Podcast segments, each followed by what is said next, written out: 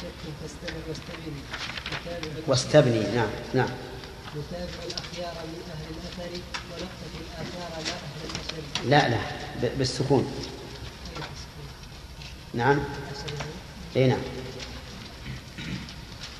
نتابع الأخيار من أهل الأثر. ونقتفي من أهل الأثر نتابع الأخيار من أهل الأثر ونقتفي الآثار لا أهل الأثر. بس. بسم الله الرحمن الرحيم. الحمد لله رب العالمين وصلى الله وسلم على نبينا محمد وعلى آله وأصحابه ومن تبعهم بإحسان إلى يوم الدين. قال المؤلف رحمه الله تعالى في منظومته السفارينية في الكلام على الإيمان. إيماننا قول وقصد وعمل. تزيده التقوى وينقص بالزلل. الكلام على الإيمان في أمور. أولا هل الإيمان هو الإسلام؟ أو هما شيئان؟ متباينان هذه مسألة مسألة مهمة. نقول إذا ذكر الإيمان والإسلام في سياق واحد فالإيمان غير الإسلام. وإن أفرد أحدهما عن الآخر صارا بمعنى واحد. فهما من باب إذا اجتمع افترقا وإذا افترقا اجتمعا. حطوا بالكم لهذا. إذن لا تقل الإيمان غير الإسلام ولا تقل الإيمان هو الإسلام. إذا أطلقت أخطأت. فلا بد من التفصيل. التفصيل هو ما سمعت. الأخ اللي عند العمود. انتبه. آه إن ذكر في سياق واحد ها؟ افترق. فالإسلام غير الإيمان. وإن أفرد أحدهما عن الآخر فالإسلام هو الإيمان. والدليل حديث عمر بن الخطاب رضي الله عنه في قصة جبريل حين أتى النبي صلى الله عليه وآله وسلم. قال أخبرني عن الإيمان فأخبره بما يخالف ما أخبره به عن الإسلام. لأنه ما ذكر ها في سياق واحد. فجعل النبي صلى الله عليه وآله وسلم الإسلام أعمال الأعمال الظاهرة. وجعل الإيمان الأعمال الباطنة. فقال الإسلام أن تشهد أن لا إله إلا الله وأن محمد رسول الله وتقيم الصلاة وتؤتي الزكاة وتصوم رمضان وتحج البيت. وقال في الإيمان أن تؤمن بالله وملائكته وكتبه ورسله واليوم الآخر والقدر خيره وشره. أفهمنا الآن؟ طيب. وإن أطلق وإن ذكر أحدهما منفردا عن الآخر دخل هذا في هذا. مثاله قوله تعالى ورضيت لكم الإسلام دينا. الإسلام دينا. الإسلام هنا يشمل؟ ها؟ الإسلام والإيمان. فإذا قال قائل من قال إن الإيمان دين؟ نقول قاله النبي صلى الله عليه وسلم. فإن النبي صلى الله عليه وآله وسلم حين قال أتدرون من السائل؟ قالوا الله ورسوله أعلم. قال فإنه جبريل أتاكم؟ يعلمكم دينكم. ومما علمهم الإيمان. إذن رضيت لكم الإسلام دينا. يشمل الإيمان والإسلام. صح؟ لأنه ما ذكر في سياق واحد. ذكر في سياق واحد. لأنه ذكر أفرد أحدهما عن الآخر. إذا إذا غلطت فنبهوني. فإني أغلط أحيانا سهوا. وأغلط ولا وأتعمد الغلط أحيانا امتحانا لكم. انتبهوا لهذا طيب آه نقول الإسلام هنا يشمل الإيمان. ليش؟ لأنه أفرد. أفرد وحده. وقال إن الدين عند الله الإسلام. ها؟ يدخل يدخل الإيمان. لأن الإيمان من الدين لا شك. فأما إذا ذكر في سياق في سياق واحد فهما كما قلت لكم يفسر الإيمان بتفسير والإسلام بتفسير. فإن قال قائل قال الله تعالى قالت الأعراب آمنا قل لم تؤمنوا ولكن قولوا أسلمنا ولما يدخل الإيمان في قلوبكم ما الجواب عن هذه الآية؟ نقول نعم ذكر في سياق واحد ففرق الله بينهما وقد اختلف المفسرون. في هؤلاء الأعراب هل هم مؤمنون ضعيف الإيمان أو هم أم هم منافقون؟ فمنهم من قال من المفسرين من قال إنهم منافقون وقالوا إن قولهم إن قوله ولكن قولوا أسلمنا يعني الإسلام الظاهر فإن المنافقين مسلمون ظاهرا. ومنهم من قال بل هم مؤمنون بل هم مسلمون حقيقة لكن إيمانهم ليس تاما لم يتعمق في قلوبهم. بدليل قوله ولما يدخل الإيمان في قلوبكم ولما هذه تدل على قرب الشيء. هكذا. لما تدل على قرب الشيء. كما قال تعالى بل لما يذوقوا عذاب. وكون الإيمان قريبا من دخول قلوبهم يدل على انتفاء النفاق عنهم.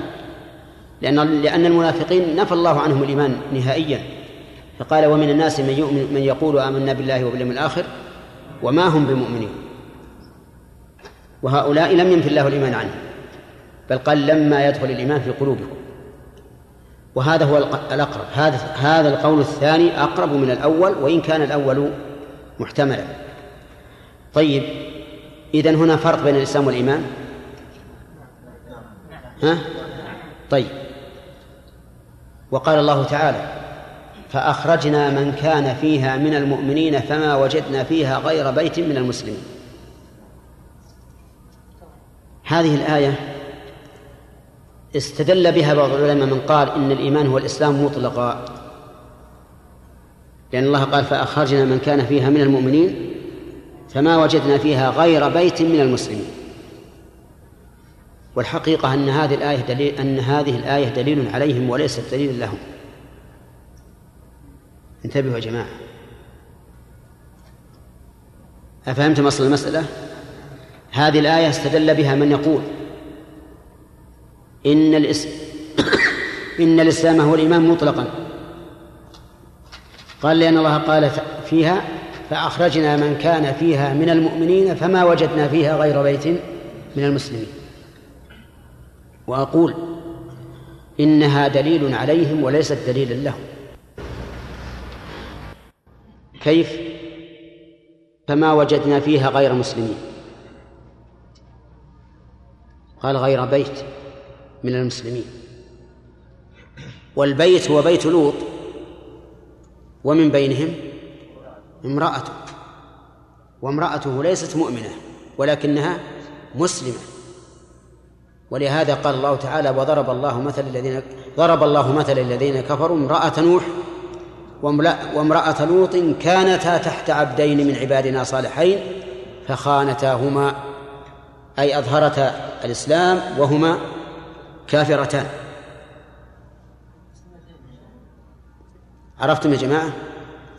فامرأة لوط كانت كافرة هلكت مع قومها.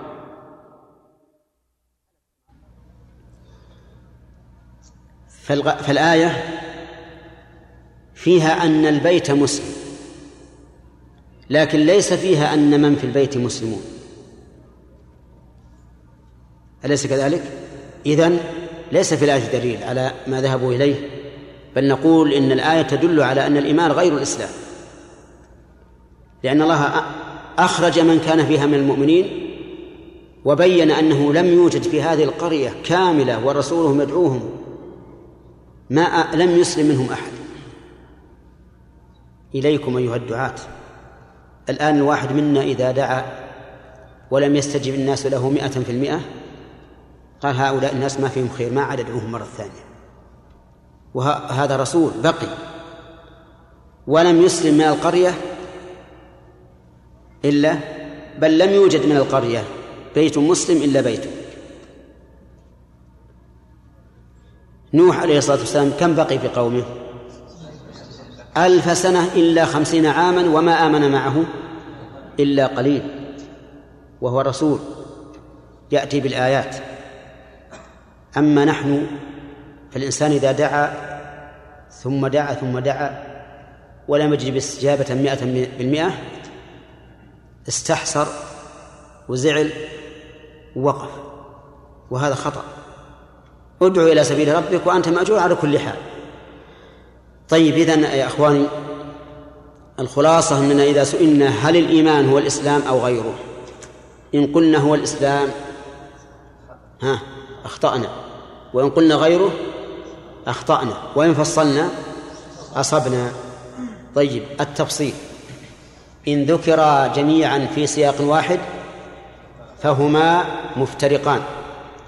وإن أفرد أحدهما عن الآخر فهما مجتمعان أي بمعنى واحد. هذه واحدة. ثانيا هل الإيمان تصديق القلب وإقرار القلب واعترافه فقط أو هو شامل للإيمان للتصديق وملزوماته أو مستلزماته؟ ها؟ الثاني ولا الأول؟ الثاني الإيمان أصله هو التصديق لا شك في القلب. أنت عندما تقول آمنت بالله لا تحس إلا أنك أقررت به في قلبك. فالإيمان في القلب هذا هو الأصل. لكن الإيمان شرعا أوسع من الإيمان لغة أوسع من الإيمان لغة. وهذا من الغرائب لأن القاعدة المضطردة أن المصطلح الشرعي أضيق من المصطلح اللغوي.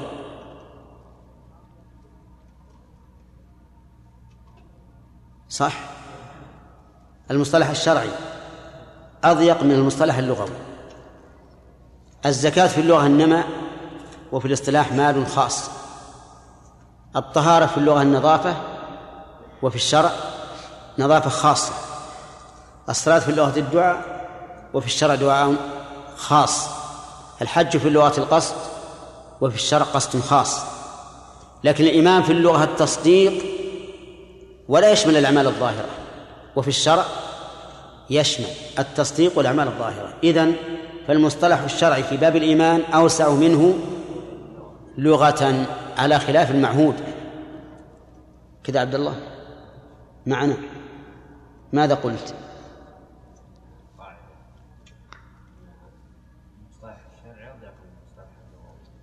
نعم.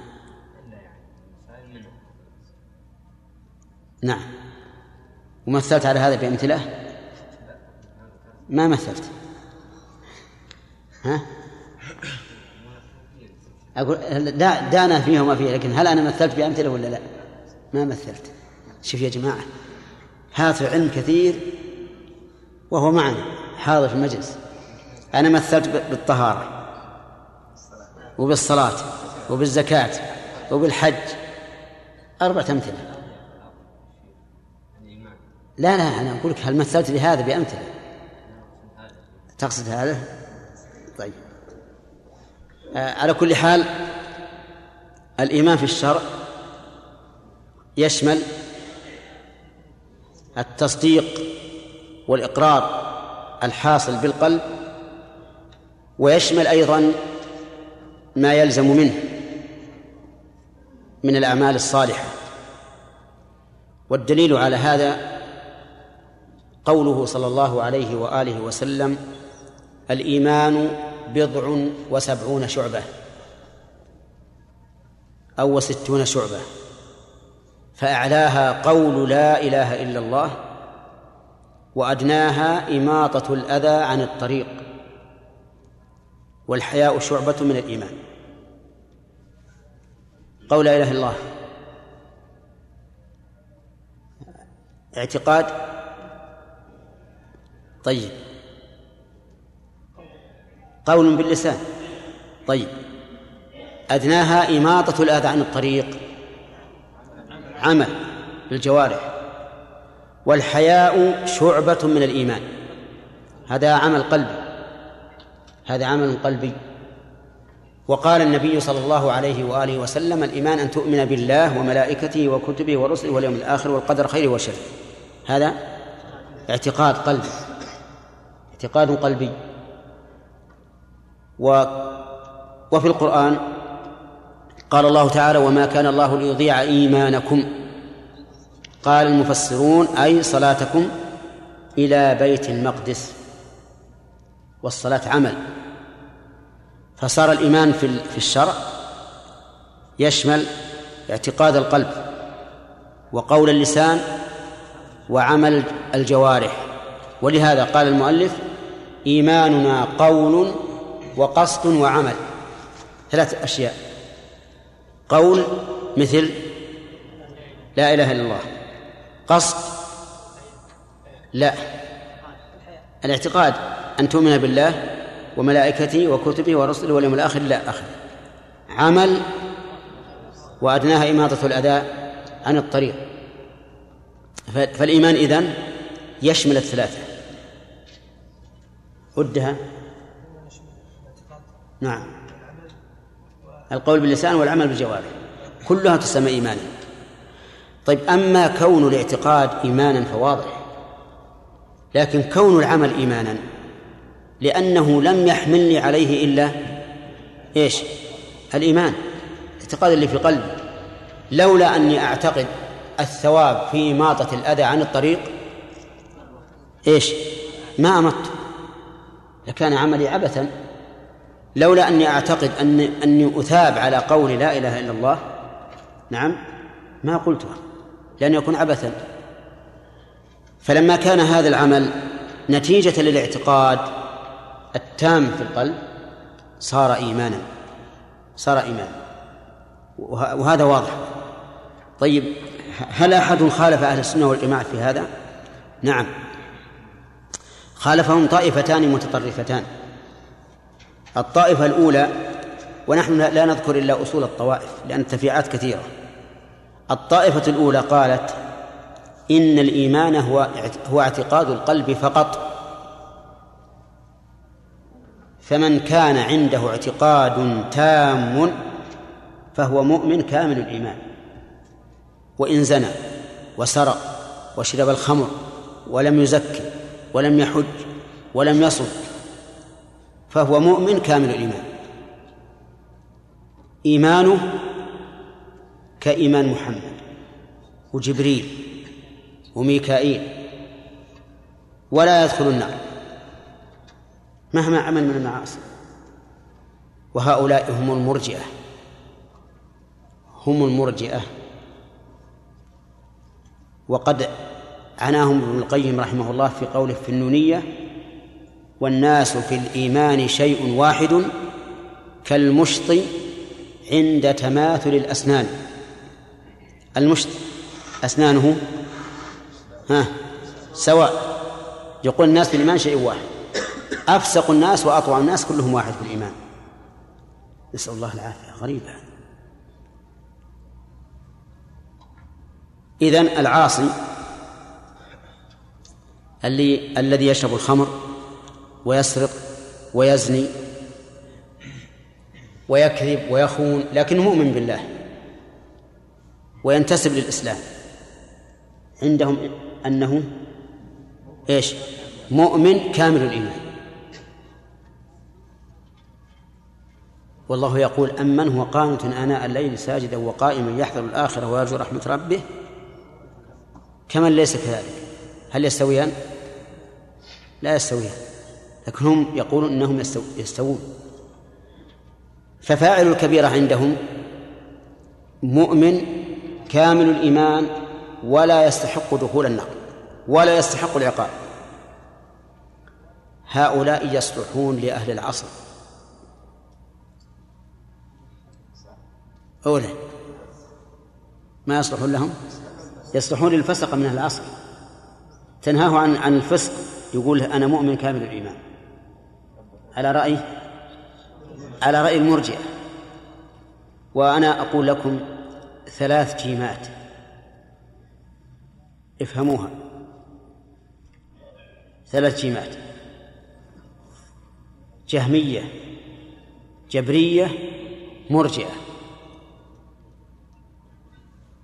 كلها وصف لموصوف واحد.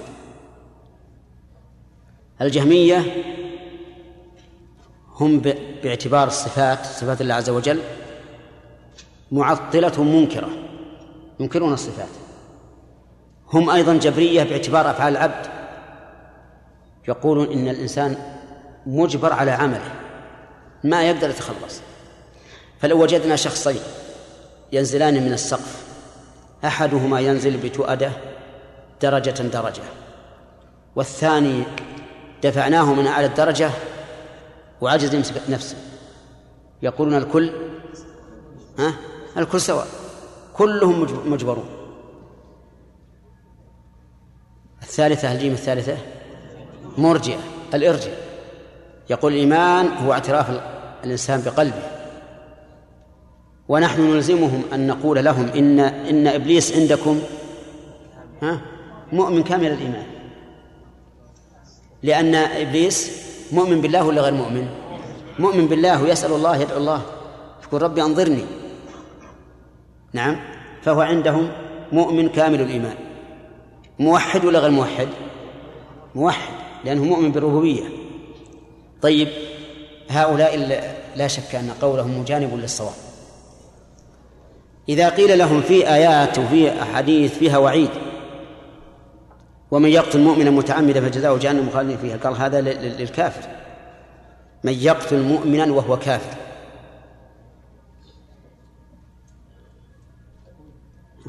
هذا إيش نقول؟ نقول هذا تحريف. لأن الله علق هذه العقوبة على وصف وهو القتل. وأنتم تركتم هذا الوصف جانبا وأتيتم بوصف جديد وهو الكفر. أين الكفر؟ ما في كفر. فألغوا الوصف الذي رتبت عليه العقوبة وأتوا بوصف جديد. ونظير هذا قول بعضهم في في قول النبي صلى الله عليه وآله وسلم بين الرجل وبين الشرك والكفر ترك الصلاة؟ قالوا من جحدها من جحدها. فألغوا الوصف الموجود واعتبروا الوصف المفقود. أين ذكر الجحد؟ نعم غير موجود.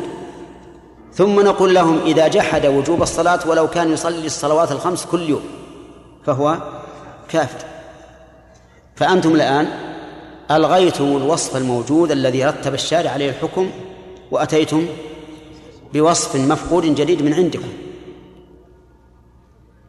ومثل هذه الأشياء يعني إذا تأملتها سبحان الله عرفت أن التعصب للقول سبب للضلال وأن الإنسان ينبغي أن يستدل ثم يعتقد. لا أن يعتقد ثم يستدل. لأنك إذا اعتقدت ثم استدلت آه، تلوي أعناق النصوص لتوافق ما اعتقدت. لكن إذا استدللت أولا ثم اعتقدت بنيت عقيدتك على الدليل ومشيت مع الدليل. وأنا أسأل الله أن يعفو لإخواننا العلماء السابقين واللاحقين الذين يعتقدون أشياء ثم يحاولون لي أعناق النصوص إلى ما يعتقدون. وهذا لا شك أنه خطأ. أنت الآن تؤمن بأن الأحكام مردها إلى الله إلى من؟ إلى الله. فإذا حكم الله أو رسوله بحكم لا تستحي أن تطبقه. ولا تخجل ولا تهيأ. الحكم ليس إليك أنت أنت منفذ. حكم الله على هذا بالكفر قل كافر ولا تبالي. حكم الله على هذا بالإيمان قل مؤمن ولا تبالي. أما أن تقول لا بتحكم أنا أعتقد أن هذا ليس بكافر أو هذا ليس بمؤمن هذا ليس إليك. وهذه مسألة أيضا أحب أن ينتبه لها طالب العلم. أن يجعل الدليل متبوعا لا تابعا. وأن يحذر من أن يلوي أعناق النصوص أعناق النصوص إلى رأيه. فإن هذا على خطر عظيم. ولهذا جاء في الحديث من قال في القرآن برأيه فليتبوأ مقعده من النار. اترك القرآن لما دل عليه وخذ بما دل عليه وكذلك السنة. طيب الآن الإيمان عند أهل السنة والجماعة. ها قول وعمل واعتقاد. نعم.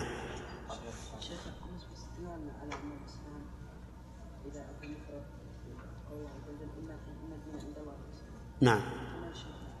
تعريف الحال ان الدين هو الاسلام ما ما يستطيع ان ان الدين عند الله يقول الدين نقول الدين الإسلام تعريف اي نقول الاسلام هنا يشمل. لا بس الايه هذه إن الآية هذه إن الدين عند الله الإسلام يشمل الإيمان والإسلام.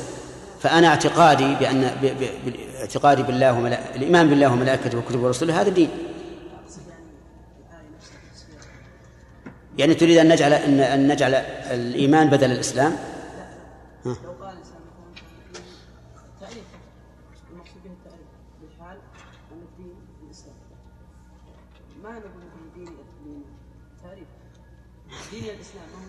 أنا الكلام على أن كلمة الإسلام هنا تشمل نعم نستدل بها. نقول هذه الآية تشمل الإيمان والإسلام بمعنى أن أن الإيمان داخل في الإسلام هنا. ما نقول الإيمان خارج لأن لأنك لا بد أن تعتقد أن تؤمن بالله وملائكته وكتبه ورسله واليوم الآخر. طيب أنت الإنسان إذا قال أنا مؤمن وش يشعر؟ بأنه ما ليس عنده إلا اعتقاد ولا مؤمن عامل. أسألك. ها؟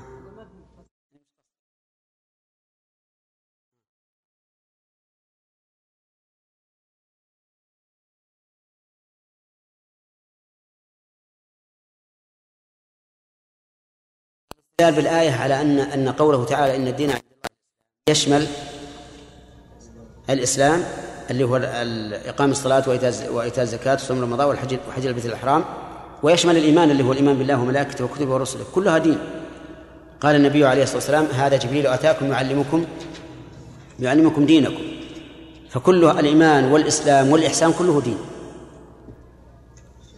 نعم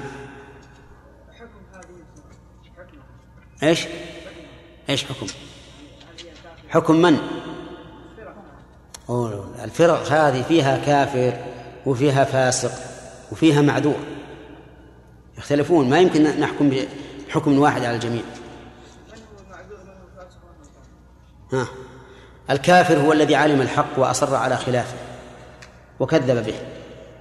والفاسق هو الذي دون ذلك يعني قريب لكنه عنده شبهة. والمعذور هو الذي اجتهد ولكنه لم يصل اجتهاده إلا إلا إلا إلى هذا. وهناك أشياء ما يمكن فيها الاجتهاد أشياء واضحة بينة. لا يمكن أن نقول فيها بالاجتهاد. هذا يكون المخالف لها معاند. يعني مثلا ثم استوى على العرش. إذا قال أنا والله ما أعرف إلا استوى بمعنى استولى. ماذا ماذا ماذا نقول لهذا الشخص؟ هل نقول إنه معاند؟ أو نقول إنه معذور؟ معاند لا شك. لأننا لو طالبناه أن يأتي لنا بدليل واحد من اللغة أو من القرآن أو من السنة على أن نستوى إذا عدت بعلى بمعنى استولى ما استطاع أن يأتي بدليل. أبدا. ليس عندهم إلا هذا الدليل الذي يقول فيه القائل قد استوى بشر على العراق من غير سيف أو دم مهراق. طيب من القائل؟ لا ما هو الأخطر هذا؟ الأخطر الذي يقول إن إن الكلام لا في الفؤاد وإنما جعل اللسان على الفؤاد دليلا. هذا القائل مجهول. مجهول. كيف نقبل كيف نقبل قول شخص مجهول؟ ونجعله دليلا على الكتاب والسنة لنبطل دلالة الكتاب والسنة علشان رأي علشان قول شخص مجهول. أنا لو أعارض قول رجل من الناس بقول رجل مجهول ما استقامت لي معارضة. ولا قبلت مني المعارضة. كيف أعارض القرآن بقول شخص مجهول؟ نعم هذه واحدة. ثانيا استوى بشر على العراق. لنا أن نقول استوى هنا بمعنى على.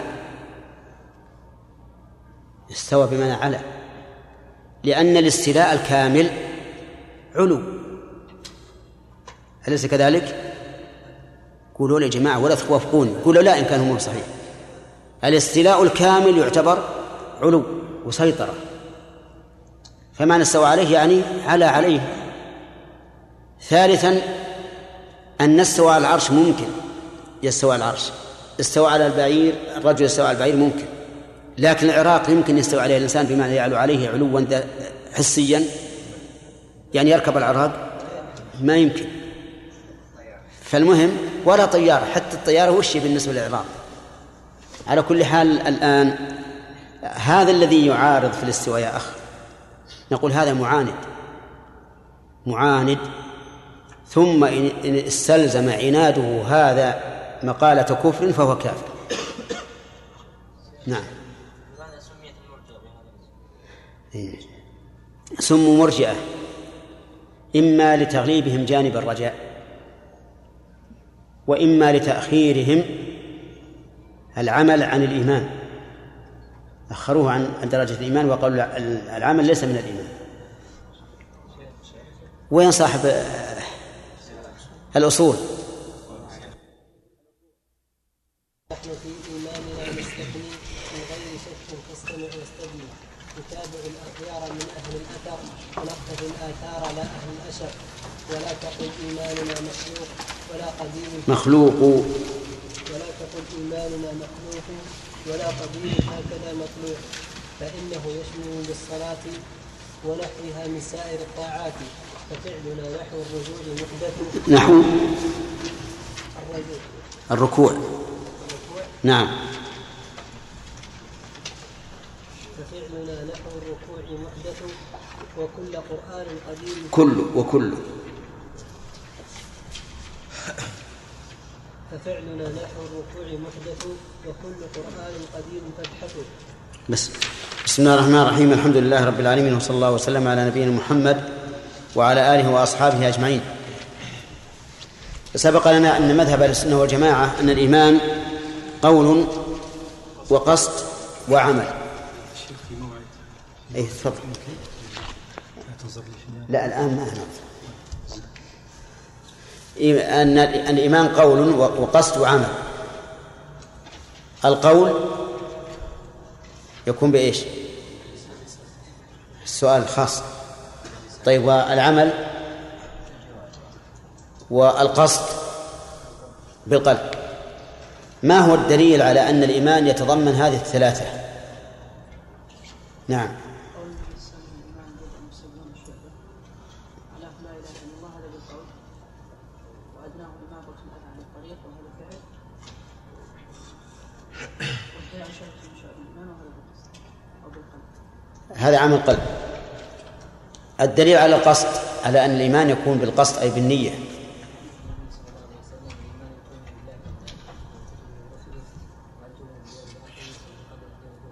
أحسن. طيب. خالف السلف في هذا طائفتان. نشان لا. نعم. نعم. والثاني ما ذكرناها أظن. طيب نذكر إن شاء الله. خالف في هذا السلف في هذا طائفتان. الطائفة الأولى المرجئة الذين جعلوا الإيمان مقتصرا على القصد فقط. وقالوا متى اعترف الإنسان بقلبه بالله عز وجل فهو مؤمن؟ سواء عمل أم لم يعلم أم لم يعمل. والثانية طائفة أخرى قالوا إن الإيمان قول وعمل واعتقاد وأنه جزء لا يت... وأن هذه الأشياء جزء لا يتجزأ من الإيمان. فمن اعتقد ولم يقل أو لم يعمل فإنه كافر. كافر. بمعنى أنهم جعلوا القول والعمل جزءا من الإيمان وشرطا في وجوده شرطا في وجوده حتى قالوا إن فاعل الكبيرة خارج من الإيمان. ولو صلى وصام وزكى وحج فإنه إذا فعل كبيرة خرج من الإيمان. ثم اختلف هؤلاء فقال بعضهم يكفر وقال بعضهم يكون في منزلة بين منزلتين. طيب في أيضا طوائف أخرى متفرعة لكن هذه هي الأصل. منهم من يقول الإيمان هو القول فقط. فإذا قال الإنسان بلسانه أشهد أن لا إله إلا الله وأشهد أن محمد رسول الله فهو مؤمن لكنه مخلد بالنار. لأن من قال بلسانه ولم يعتقد بقلبه فهو منافق. هؤلاء يسمونه مؤمنا ولكنه يقول إنه مخلد في النار. وهذا لا شك أنه مناف لقول أهل السنة والجماعة وللقرآن أيضا. لقول الله تعالى ومن الناس من يقول آمنا بالله وباليوم الآخر وما هم وما هم بمؤمنين. وأيضا فإن الله سمى هؤلاء الذين يقولون بألسنتهم ما ليس في قلوبهم سماهم منافقين. فكيف نسميهم مؤمنين؟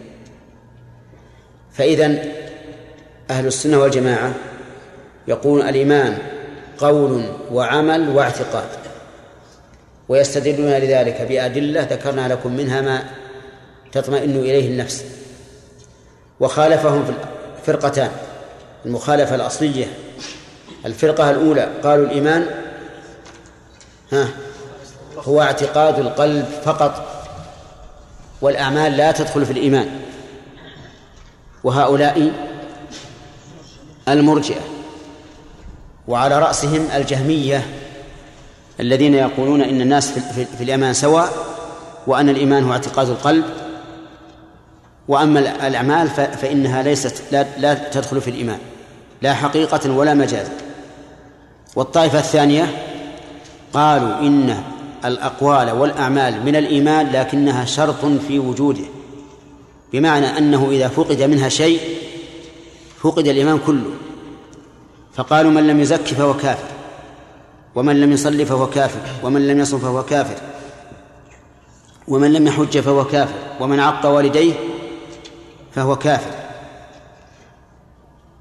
وبعضهم قال لا نسميه كافرا ولا نسميه مؤمنا ولكن نقول هو في منزلة بين منزلتين. وهذا مذهب الأخير مذهب من يرون أنفسهم أذكياء أذكياء العالم وهم المعتزلة. والذي قبله مذهب الخوارج. فكان الخوارج أشجع منهم. الخوارج قالوا نقول كافر ولا نبالي وهؤلاء قالوا لا نقول كافر ولا مسلم. في منزلة بين منزلتين فأحدثوا مرتبة لم ينزل الله بها سلطانا. وهي المنزلة بين منزلتين. طيب فإن قال قائل على مذهب أهل السنة هل الأعمال شرط في في وقوع في وجود الإيمان؟ هل الأعمال شرط في وجود الأعمال الإيمان؟ قلنا منها ما هو شرط ومنها ما ليس بالشرط فقول لا إله إلا الله أو شهادة أن لا إله إلا الله وأن محمد رسول الله شرط في, وجود الإيمان. من لم يقل أشهد أن لا إله إلا الله وأن محمد رسول الله فهو كافر وإن آمن بالله. ومن لم يصلي والصلاة عمل فهو كافر وإن قال أشهد أن لا إله إلا الله وإن آمن بالله. لكن من لم يزكي والزكاة من الأعمال من الإيمان. فليس بكافر فصار الآن إن فقد الاعتقاد في القلب كفر الإنسان. وإن وجد لكن تخلفت الأقوال أو الأعمال ففيه تفصيل. إن دلت النصوص على أنه يكفر كفر. وإلا فلا. حطوا بالكم يا جماعة. فمن قال أنا أؤمن بالله ولا أشهد أن لا إله إلا الله وأنا محمد رسول الله فقد قولا فقد قولا ولكنه يكفر بذلك. ومن قال ومن قال آمنت بالله وأشهد أن لا إله إلا الله وأن محمد رسول الله ولكن لم يصلي. ها؟ فقد كفر على القول الراجح. ومن قال أشهد أن لا إله إلا الله وأن محمد رسول الله وأؤمن بالله وأصلي ولكن لم يزكي فليس بكافر. وعند الخوارج كافر وعند المعتزلة في منزلة بين المنزلتين إلا أن كانوا يرون كفر تارك كفر مانع الزكاة. ثم قال تزيده التقوى وينقص بالزلل. يجب تسكين ينقص من أجل الوزن وزن البيت. وإن كان لا يوجد ما يوجب جزمها لكنها تسكن وعلى هذا فنقول ينقص مرفوع بضمة مقدرة على آخره منع من ظهورها إقامة الوزن إقامة الوزن البيت. طيب يزيد بالتقوى. ألبى هنا تزيده التقوى تزيده التقوى أي تقوى الله تزيد في الإيمان. وهنا نبحث هل الإيمان يزيد أو ينقص؟ نقول مذهب السلف أنه يزيد وينقص يزيد وينقص. وقال بعض العلماء من السلف قل يزيد ولا تقل ينقص. وقالت المرجئة لا يزيد ولا ينقص. وقالت الخوارج والمعتزلة لا يزيد ولا ينقص. فالأقوال إذن أربعة أن تقول يزيد وينقص أن تقول يزيد ولا ينقص ولا يعني ولا تقول ينقص وهذان لأهل السنة والجماعة. الثالث لا يزيد ولا ينقص وهذا قول المرجئة وقول الخوارج والمعتزلة أيضا. لأنهم يقولون الإيمان إما أن يوجد كل كله وإما أن يعدم كله. فلنبدأ أولا بالعقيدة. هل العقيدة تزيد وتنقص؟ الجواب نعم. تزيد وتنقص بلا شك. وذلك لأن الاعتقاد مبني على العلم. والعلم مبني على طرق العلم. وطرق العلم تختلف. أرجو الانتباه. هذا الدليل عقلي. الاعتقاد يزيد وينقص. لماذا؟ لأن الاعتقاد مبني على العلم. والعلم يزيد وينقص باعتبار طرقه. فلازم من ذلك أن يزيد الاعتقاد أو ينقص. هذا عقلا. أما شرعا فقد دل الشرع على أن الاعتقاد يزيد وينقص. وإذ قال إبراهيم رب أرني كيف تحيي الموتى؟ قال أولم تؤمن؟ قال بلى. ولكن ليطمئن قلبي. ولكن ليطمئن قلبي. فصار الاعتقاد يزيد وينقص لدليلين أحدهما أثري والثاني نظري. وإن شئت قل أحدهما سمع والثاني عقلي. ما هو الأثر يا فؤاد؟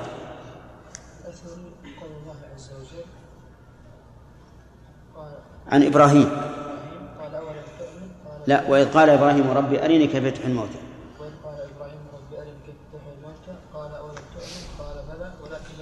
تمام.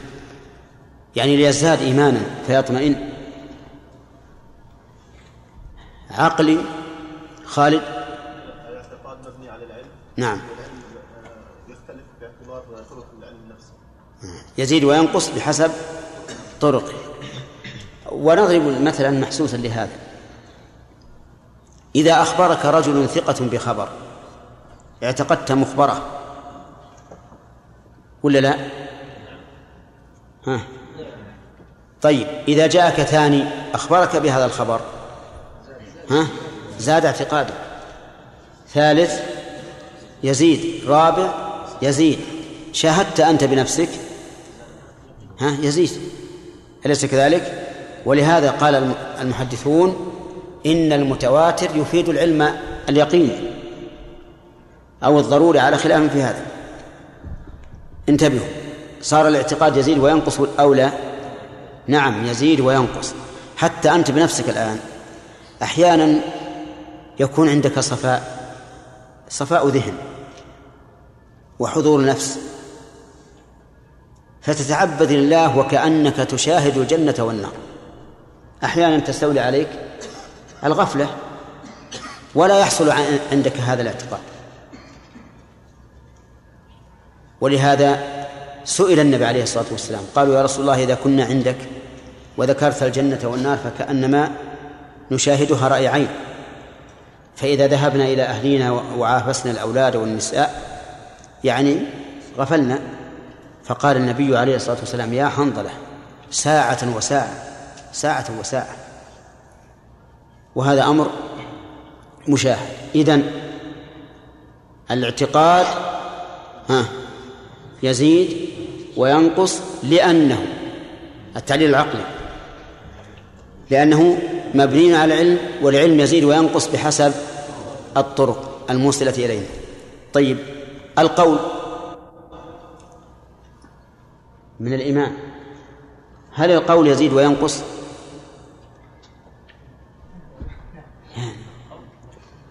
يكاد الإنسان يطير من على المنصة.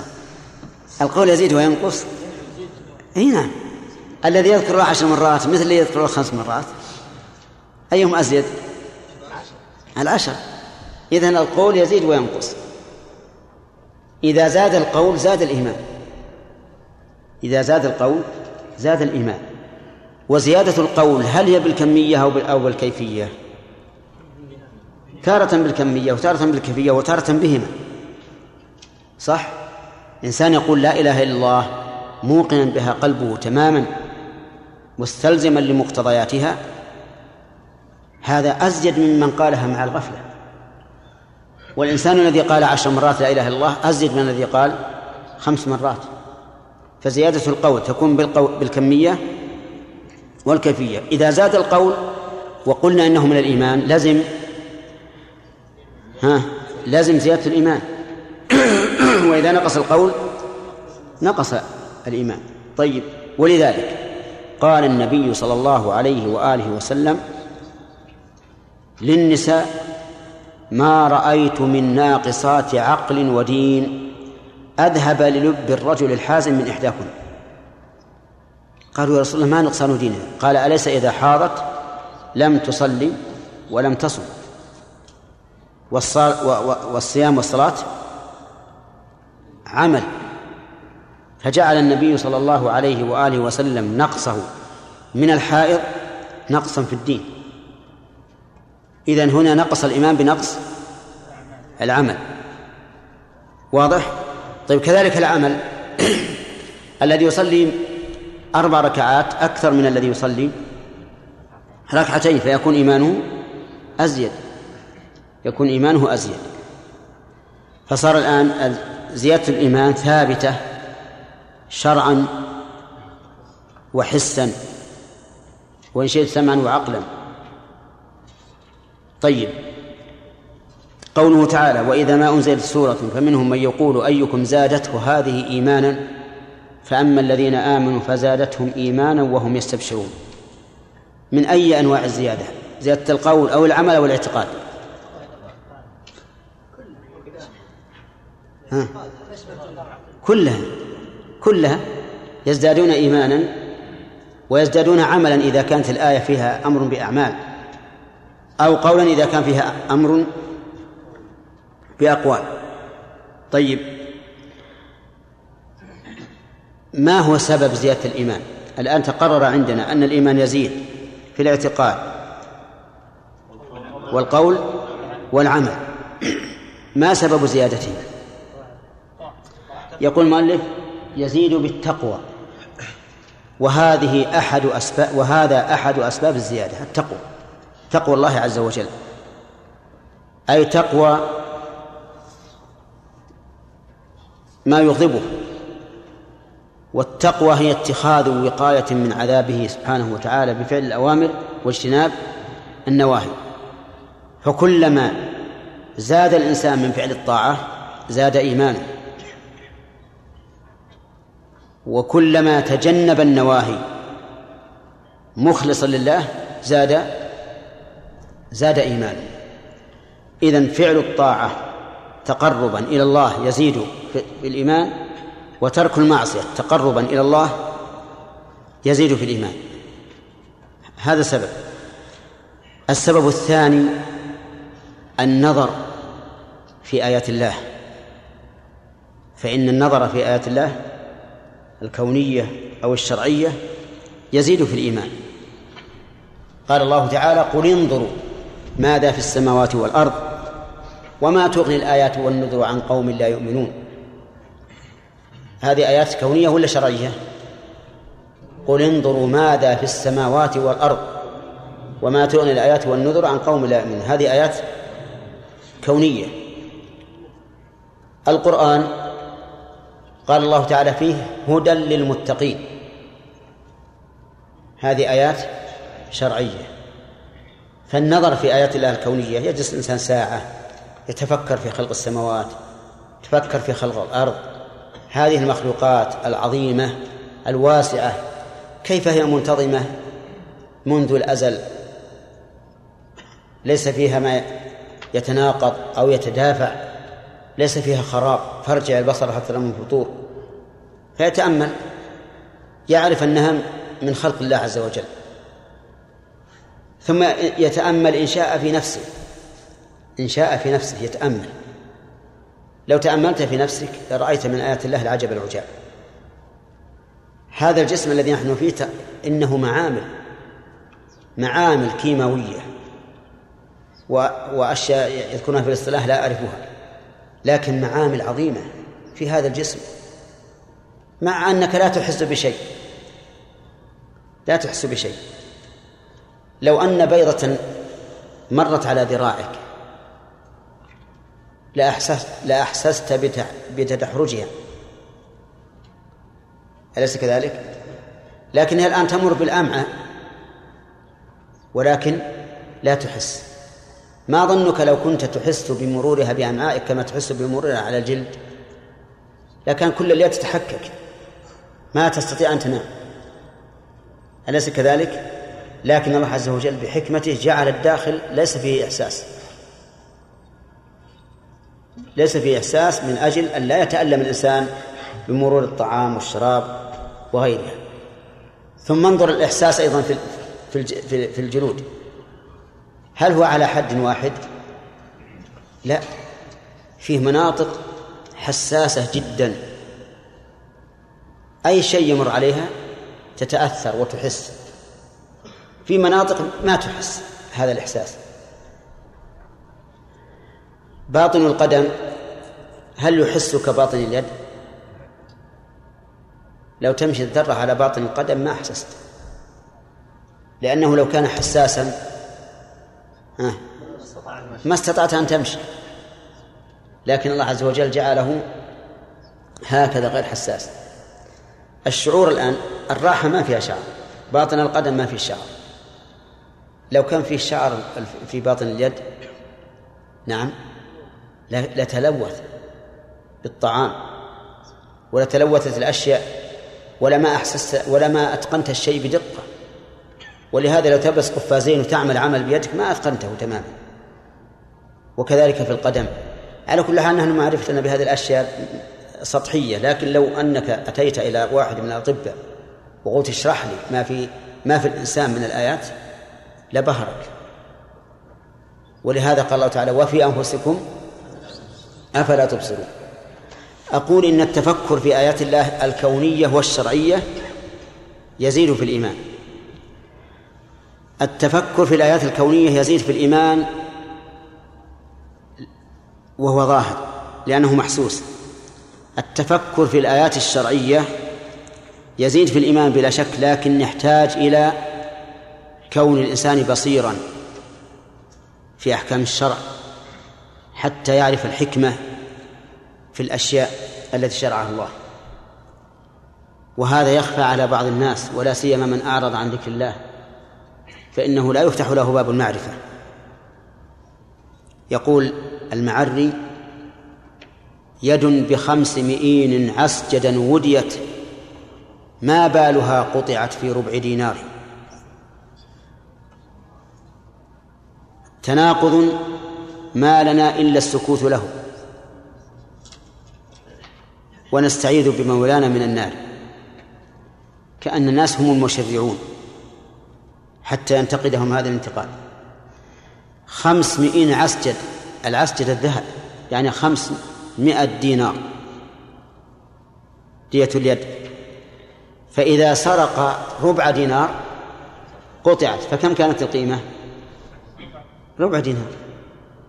ليش إذا إذا قطعها إنسان يلزم بخمسمائة دينار وإذا وإذا سرقت ربع دينار قطعت. هذا لا يعرف الحكمة فيه إلا من فتح الله عليه وأقبل بصدق على تأمل شريعة الله لا بانتقاد. أنا أقول لكم إن الإنسان الذي يريد أن ينظر إلى الشريعة بانتقاد والله لن يفتح الله له باب المعرفة. أما اللي ينظر إليها باسترشاد يطلب الرشد فهذا يفتح الله عليه ويبين ويبين له من الأسرار ما يخفى على كثير من الناس. ما هي الحكمة؟ يقول الشاعر مجيبا للمعري قل للمعري عار أيما عار. جهل الفتى وهو عن ثوب التقى عاري.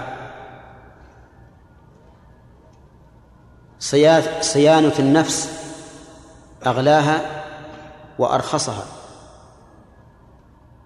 حماية المال فافهم حكمة الباري.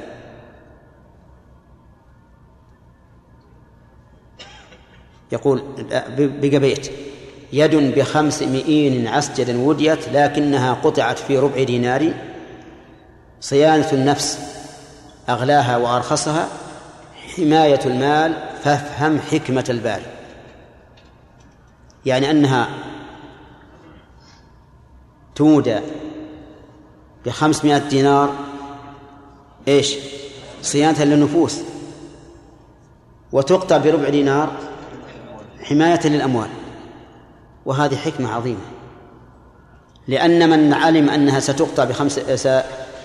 سيضمن خمسمائة دينار إذا قطعت إذا قطع اليد أو تقطع يدها أيضا. سوف يحجم. ومن علم أنها ستقطع بربع دينار سوف يحجم عن إيش؟ عن السرقة. فهذه الحكمة. فأقول إنه يجب علينا أن نتأمل الآيات الشرعية تأمل استرشاد. لا تأمل انتقاد. لا تأمل انتقاد. حتى يفتح الله لنا من الخير ومعرفة حكمة الله عز وجل ما يخفى على كثير من الناس. وإذا أردت أن تعرف هذا انظر أحيانا تقرأ الكتاب. تقرأه قراءة منتقدا على مؤلفه. فتجدك لا تستفيد منه كثيرا. وأحيانا تراجع الكتاب تسترشد من مؤلفه. فتجدك تنتفع كثيرا. حتى لو رأيت ما ينتقد تجد أن له تأويلا يمكن تصحيحه فيه نعم نعم بعض العلماء كالسهل بن عبد الله التستري أورد زيادة على تعريف أهل السنة أنه الإيمان قول وعمل وقصد أورد- أورد أن يكون على السنة نعم. لأنه يقول ت- تشمل المعنى الذي ذكره؟ والكفر أيضا يشمل حتى الكفر يشمل. الكفر قول وعمل واعتقاد.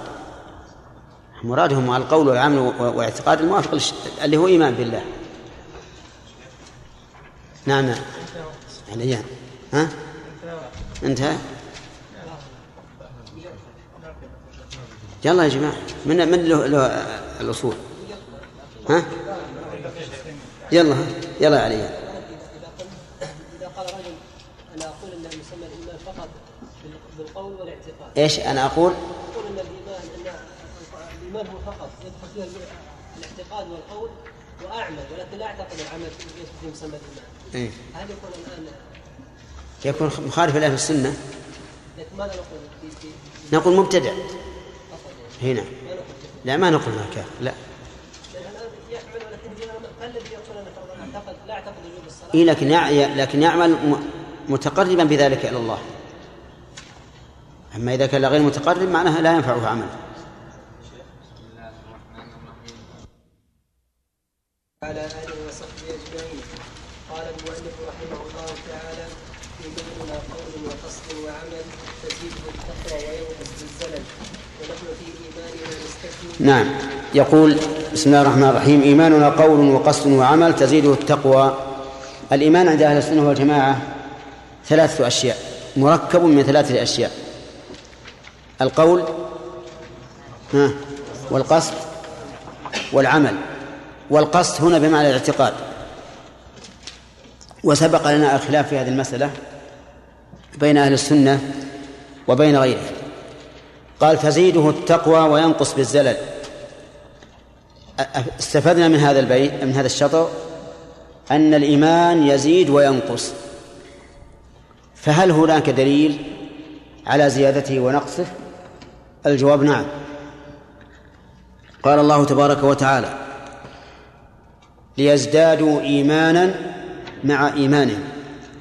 وقال تعالى فأما الذين آمنوا فزادتهم إيمانا. وقال تعالى ويزداد الذين آمنوا إيمانا. وهذا نص في كتاب الله عز وجل. والزيادة زيادة الإيمان تكون بالقول تكون في القول وفي العمل وفي الاعتقاد. وشرحناها بالأمس. وقلنا إن الاعتقاد يختلف قوة وضعفا بحسب وسائل بحسب الوسائل الموصلة إليه. وبينا وجه ذلك أن الاعتقاد مبني على العلم وأن العلم يختلف قوة وضعفا بحسب ها وسائله. وطرقه. كذلك بينا أنه يز... أن الزيادة تكون في العمل كمية وكيفية ونوعا. انتبهوا نزيد اليوم نوعا. كمية وكيفية ونوعا. النوع الواجب أفضل من التطوع. لقول الله تعالى في الحديث القدسي وما تقرب إلي عبدي بشيء أحب إلي مما افترضت عليه. الصلاة أيضا هذا بالجنس الصلاة أفضل من الصدقة. الصلاة أفضل من الصدقة. الأضحية في وقتها أفضل من الصدقة. هذا هذا في النوم في الكمية من صلى عشر ركعات فإيمانه أزيد ممن صلى ها؟ ركعتين. في الكيفية من صلى صلاة يطمئن فيها بخشوع وتأن وتدبر لما يقول ليس كمن صلى صلاة غير على غير هذا الوجه. أسباب الزيادة أسباب زيادة الإيمان ذكرنا أن أن لها أسبابا منها النظر في آيات الله ها؟ والنظر الكونية والنظر في آيات الله الشرعية. والطاعة أيضا. الطاعة من أسباب زيادة الإيمان. قال المؤلف وينقص بالزلل. يعني الإيمان ينقص بالزلل. فإن قيل ما هو الدليل على نقصه فالجواب على ذلك أن الدليل قول النبي صلى الله عليه وآله وسلم في النساء ما رأيت من ناقصات عقل ودين. قال عقل ودين. هذا دليل. الدليل الثاني دليل عقلي وهو أنه إذا ثبتت الزيادة ها ثبت النقص لأنه لا تعقل زيادة إلا بوجود مزيد ومزيد عليه. فإذا ثبتت الزيادة بالنص فقد ثبت النقص أيضا لأنه لا يتصور زيادة إلا بمقابلة نقص. فمثل قلنا هذا الرجل زاد إيمانه معناه قبل ذلك كان ناقصا. فدليل النقص إذن مركب من شيئين. أولا النص على ذلك كما في قوله من ناقصات عقل ودين. الثاني اللزوم أو التلازم. فإنه لا يمكن زيادة إلا بوجود إلا بوجود نقص. ثم اعلم أن النقص أعني نقص الإيمان على قسمين. نقص لا حيلة للإنسان فيه. كنقص دين المرأة بترك الصلاة في أيام الحيض فإن هذا لا اختيار لها فيه. بل لو قالت دعوني أصلي حتى لا أنقص لا ينقص إيماني قلنا هذا حرام عليك. لو صليت لزاد نقص الإيمان أكثر. إذن هذا نقص لا حيلة للإنسان فيه. فهل يلام عليه الناق... الذي نقص دينه أو لا؟ لا يلام عليه لأن هذا لا اختيار له فيه إطلاقا. فلا لوم عليه. الثاني نقص باختيار الإنسان. نقص باختيار الإنسان. فهذا ينقسم إلى قسمين من حيث اللوم. إن كان سببه المعصية أو ترك الواجب كان سببه المعصية أو ترك الواجب فإنه إيش؟ يلام عليه ويأثم به. وإن كان نقصه بترك تطوع غير واجب فإنه لا يلام عليه لا يلام عليه لوما يؤثم به وإن كان قد يقال يا فلان اجتهد في العمل الصالح.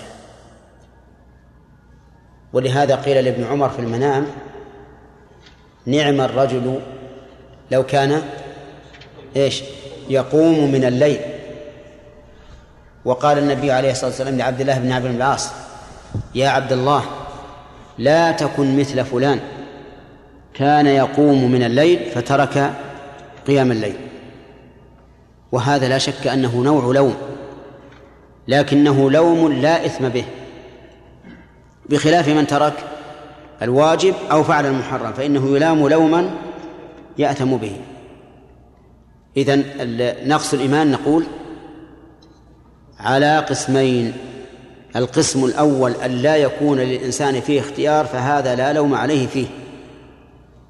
ومثاله؟ ها؟ مثاله ترك المرأة الصلاة أيام الحيض. ومثاله أيضا أن يموت الإنسان صغيرا. فإن إيمانه ينقص عمن عمر لأن من عمر زاد إيمانه وزادت أعماله. فهذا النقص إيش؟ لا حيلة له فيه فلا يلام عليه إطلاقا. والقسم الثاني ما كان للإنسان فيه اختيار. فهذا إن كان واجبا فهو ملام آثم. وإن كان غير واجب فقد يلام ولكنه لوم لا إثم فيه. وعرفتم الأمثلة. وقول المؤلف ينقص بالزلل. البه هنا للسببية. والزلل مصدر زل. يزل زللا. وهو مثل الزلق يعني الخروج عن الاعتدال. هذا هو الزلل. فإذا خرج الإنسان عن واجبه نقص إيمانه. ثم قال المؤلف رحمه الله تعالى ونحن في إيماننا نستثني من غير شك فاستمع واستبني. نحن الضمير يعود على أهل الأثر لأن هذه العقيدة أو هذه المنظومة مبنية على مذهب أهل الأثر.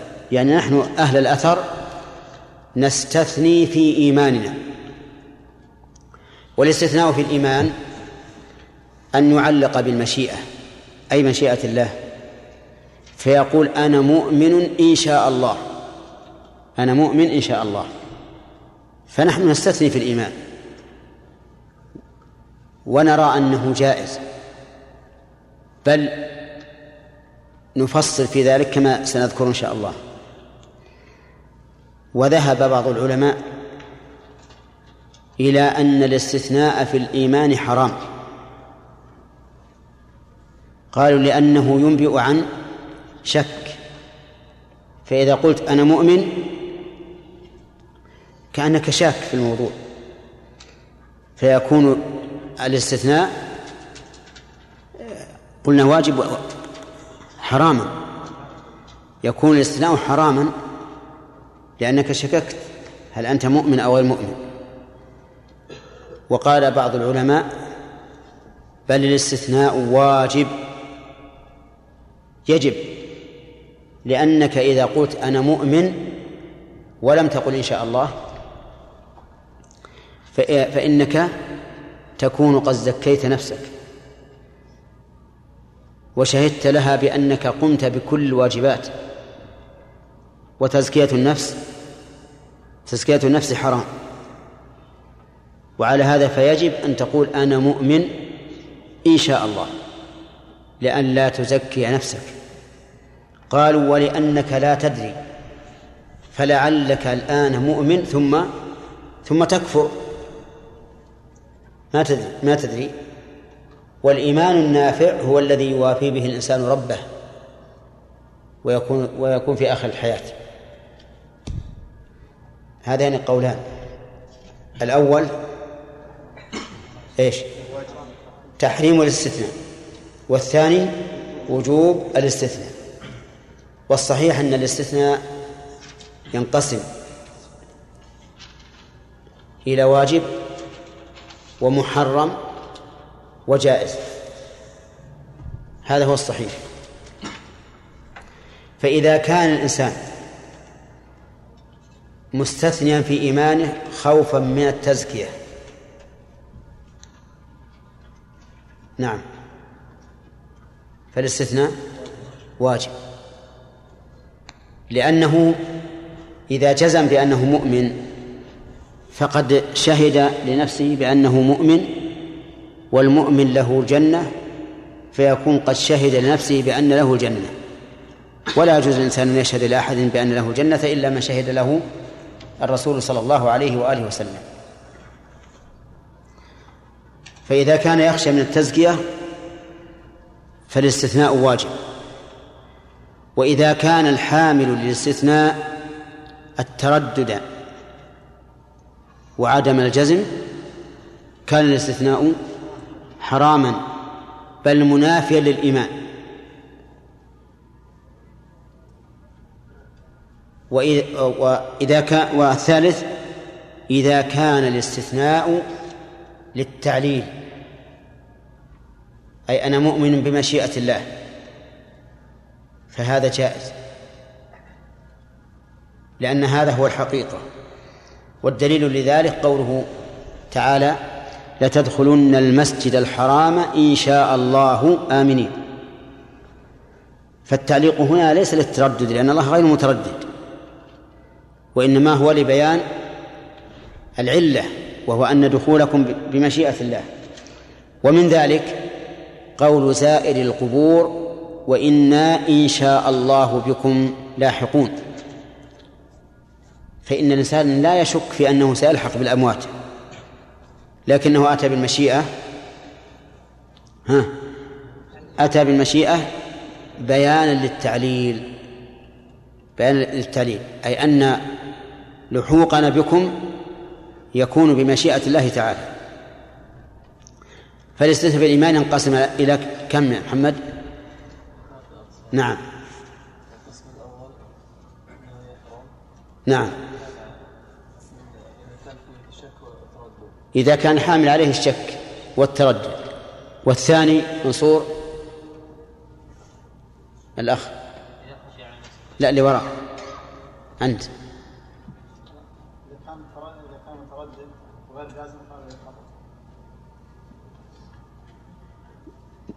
كيف؟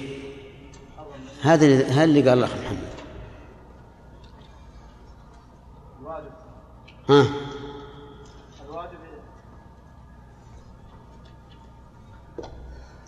نعم. لا. نعم. الأخ. لا لا. هو الآن يتكلم عن الواجب. سليم؟ إذا كان حامل على ذلك خوف تزكية النفس. إذا كان حامل على ذلك خوف تزكية النفس كان واجبا. طيب الثالث. اي نعم. نعم. إذا كان للتعليل فهو جائز. إذا قلت أنا مؤمن إن شاء الله يعني بمشيئة الله فهو جائز. هل لهذا نظير أن يعلق بالمشيئة على سبيل التعليل؟ خالد؟ قول النبي صلى الله عليه وسلم عند مرور القبور إن إن شاء الله وإن إن شاء الله بكم لاحقون. نعم. لأن الإنسان لاحق جزما. طيب ومنه قوله تعالى لتدخلن المسجد الحرام إن شاء الله. فإن هذا ليس للتعليق لأن هذا لأن هذا من من عند الله خبر من عند الله وهو سبحانه وتعالى جازم به. نعم. المحرم.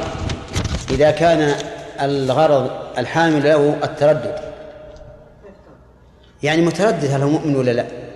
ولهذا قلنا انه إنه محرم بل هو ردة. يعني مثلا أنا مؤمن يعني إن شاء الله. إن شاء الله إني مؤمن. متردد هل هو جازم أو- غير جازم؟ عرفت؟ ولهذا يقول إذا قال لك الرجل آه، سأزورك غدا إن شاء الله. تقول له أحيانا لا تقول إن شاء الله اجزم. مع أنه مشروع أن يقول إن شاء الله لكن الإنسان يعرف أنه إذا قال إن شاء الله معناه التردد. فإذا كان الحامل للاستثناء في الإيمان الشك والتردد فإنه يكون كفرا لوجوب لوجوب الجزم بالإيمان.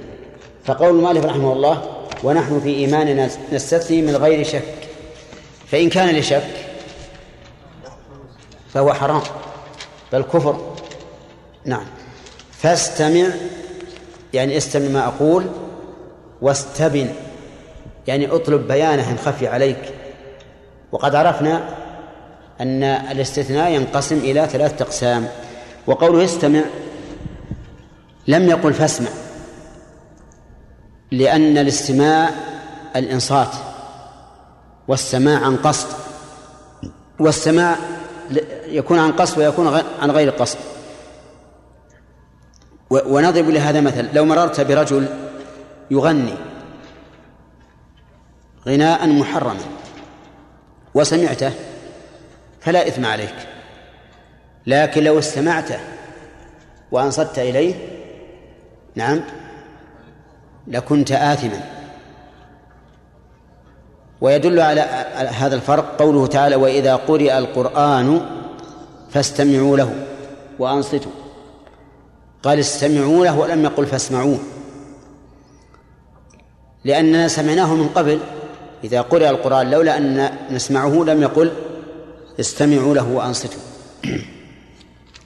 ونحن في إيماننا نستثني إلى آخره. هل خالف أحد في هذا الاستثناء؟ قلنا إنهم خالفوا في ذلك على قولين القول الأول وجوب الاستثناء والثاني تحريم الاستثناء والصحيح التفصيل. ثم قال ولا نقل ولا تقل إيماننا مخلوق. قبله نتابع الأخيار من أهل الأثر ونقتفي الآثار لا أهل الأشر. نتابع نتابع الأخيار. الأخيار جمع خير. وهم السلف الصالح. لقول النبي صلى الله عليه وآله وسلم خير الناس قرني ثم الذين يلونهم ثم الذين يلونهم. فنحن نتابع الأخيار. وقوله من أهل الأثر المراد بالأثر ما روي عن النبي صلى الله عليه وآله وسلم. وإن شئت فقل المراد به ما هو أعم من ذلك وهو ما ثبت عن طريق الشرع وضده أو مقابله ال- ال- العقل الدليل العقلي ما ثبت بالعقل آه نعم الدليل العقلي ما كان ثابتا بالعقل والأثري ما كان ثابتا بالأثر وع- وعلى رأسها بالمعنى الأعم القرآن والسنة ثم ما روي عن الصحابة والتابعين. ونقتفي الآثار. الآثار جمع أثر وهي النصوص الواردة بالشرع. لا أهل الأشر. يعني لا نتبع أهل الأشر والبطر والفرح بما هم عليه من البدع. وهو إشارة إلى أن هذه المسألة قد اختلف فيها أهل الأثر وأهل الأشر. ونحن نتبع في ذلك أهل الأثر. نعم.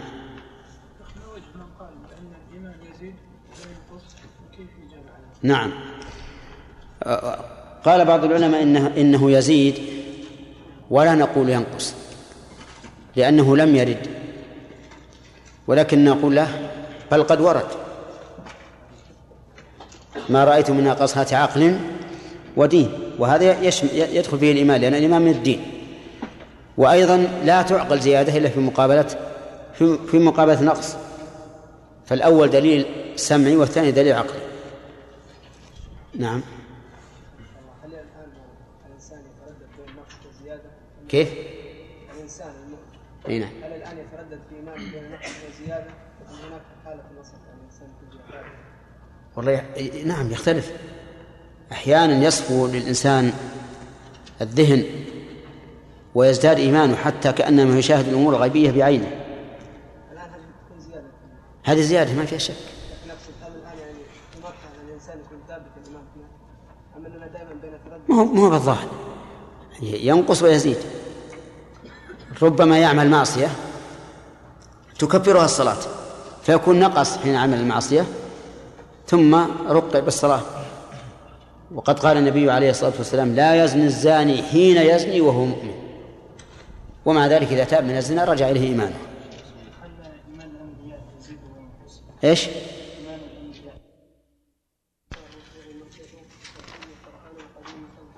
بسم الله الرحمن الرحيم. قال المؤلف رحمه الله تعالى ولا تقل إيماننا مخلوق ولا قديم. هذا بحث أحدثه المتكلمون ولم يكن في كتاب الله ولا سنة رسوله ولا في عهد الصحابة وهو هل الإيمان مخلوق أو غير مخلوق؟ وقد سبق لنا بحث أهم منه وأكثر وقوعا وهو الاستثناء في الإيمان. وبينا أن القول الراجح في الاستثناء في الإيمان أن فيه تفصيلا.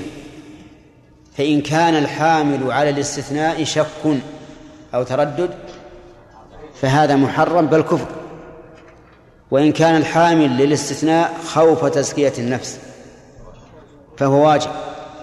وإن كان الحامل على الاستثناء بيان أن إيماني واقع بمشيئة الله فهذا جائز. أما هل الإيمان مخلوق أو غير مخلوق فهذا محدث. حدث بعد أن حدث القول بخلق القرآن فصاروا يتحدثون يتساءلون هل إيمانك مخلوق أو لا؟ ماذا تقول؟ إن قلت مخلوق أخطأت. إن قلت غير مخلوق أخطأت. ولهذا قال لا تقل إيماننا مخلوق ولا قديم قديم بمعنى غير مخلوق. لأن القديم عندهم هو الشيء الأزلي الذي لم يخلق من عدم. يعني لا تقل هذا ولا هذا. بل قل آمنت بالله أو أنا مؤمن سواء جعلته مخلوقا أم غير مخلوق. لماذا؟ قال فإنه يشمل للصلاة. نعم فإنه يشمل للصلاة ونحوها من سائر الطاعات ففعلنا نحو الركوع محدث وكل قرآن قديم فابحثوا. الإيمان يقول المؤلف يشمل لشيء محدث والمحدث مخلوق. ولشيء غير محدث وغير المحدث غير مخلوق. مثال ذلك الصلاة. الصلاة فيها قول وفعل. الأفعال التي فيها كلها مخلوقة صح؟ كل الأفعال اللي في الصلاة مخلوقة لأنها صفة حادث وصفة الحادث حادث.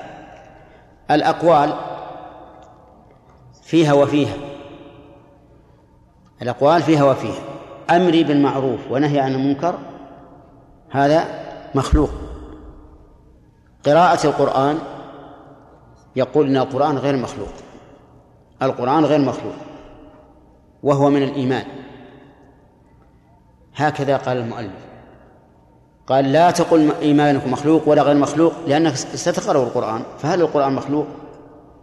لا.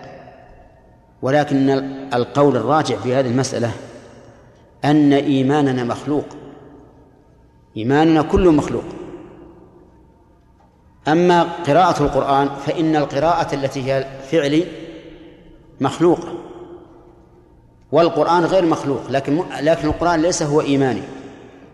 القرآن مما أنا مؤمن به. انتبهوا. القرآن ليس هو إيماني لكن إيمان لكنه مما أنا مؤمن به. وفرق بين الإيمان وبين ما أنا مؤمن به. وإلا كان نقول عقيدتي أيضا أنا أعتقد أن الله عز وجل حي قيوم موجود. هذه العقيدة أليست مخلوقة؟ نعم مخلوقة. لكن المعتقد غير مخلوق. كلامي أنا بالقرآن مخلوق لكن ما أتكلم به نعم غير مخلوق. ولهذا فنقول كلام المؤلف رحمه الله فيه نظر. بل نقول إيماننا كله مخلوق والقرآن ليس من إيماني. ولكن قراءتي للقرآن من إيماني لأن القرآن عندنا معشر أهل السنة. قول باللسان وعمل بالأركان واعتقاد بالجنان. وعلى هذا فمن قال إيماني مخلوق قلنا صدقت. هكذا نقول ما آمنت به مخلوق. غير مخلوق. في التفصيل ما آمنت به منه مخلوق ومنه غير مخلوق. فرسول الله صلى الله عليه وآله وسلم مخلوق وأنا مؤمن به. والقرآن غير مخلوق. الإيمان بالله وملائكته وكتبه ورسله واليوم الآخر. نشوف المخلوق من هذه الأشياء. الملائكة مخلوقون. الكتب غير مخلوق كيف؟ القرآن هو هل هو مخلوق؟ عملي غير عملي. الإيمان بالرسل إيمان بمخلوق. اليوم الآخر مخلوق. فصار المؤمن به منه مخلوق ومنه غير مخلوق. أما إيماني أنا فإنه مخلوق لأنه حادث.